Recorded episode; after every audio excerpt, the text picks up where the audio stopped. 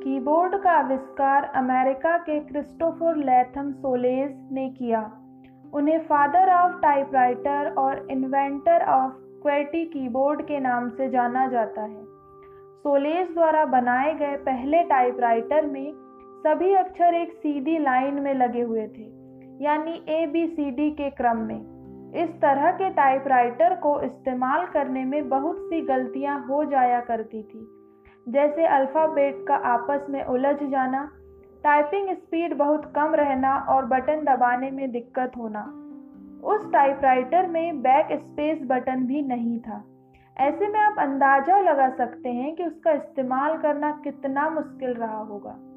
Christopher इन सारी कमियों को दूर करना चाहते थे, इसलिए उन्होंने सभी कीज को नए तरीके से व्यवस्थित किया।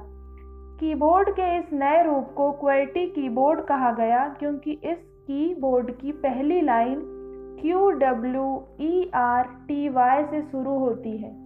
इस कीबोर्ड का इस्तेमाल करना बहुत आसान हो गया क्योंकि क्वर्टी कीबोर्ड में टाइपिंग स्पीड तेज हो गई और गलतियाँ भी कम होने लगी।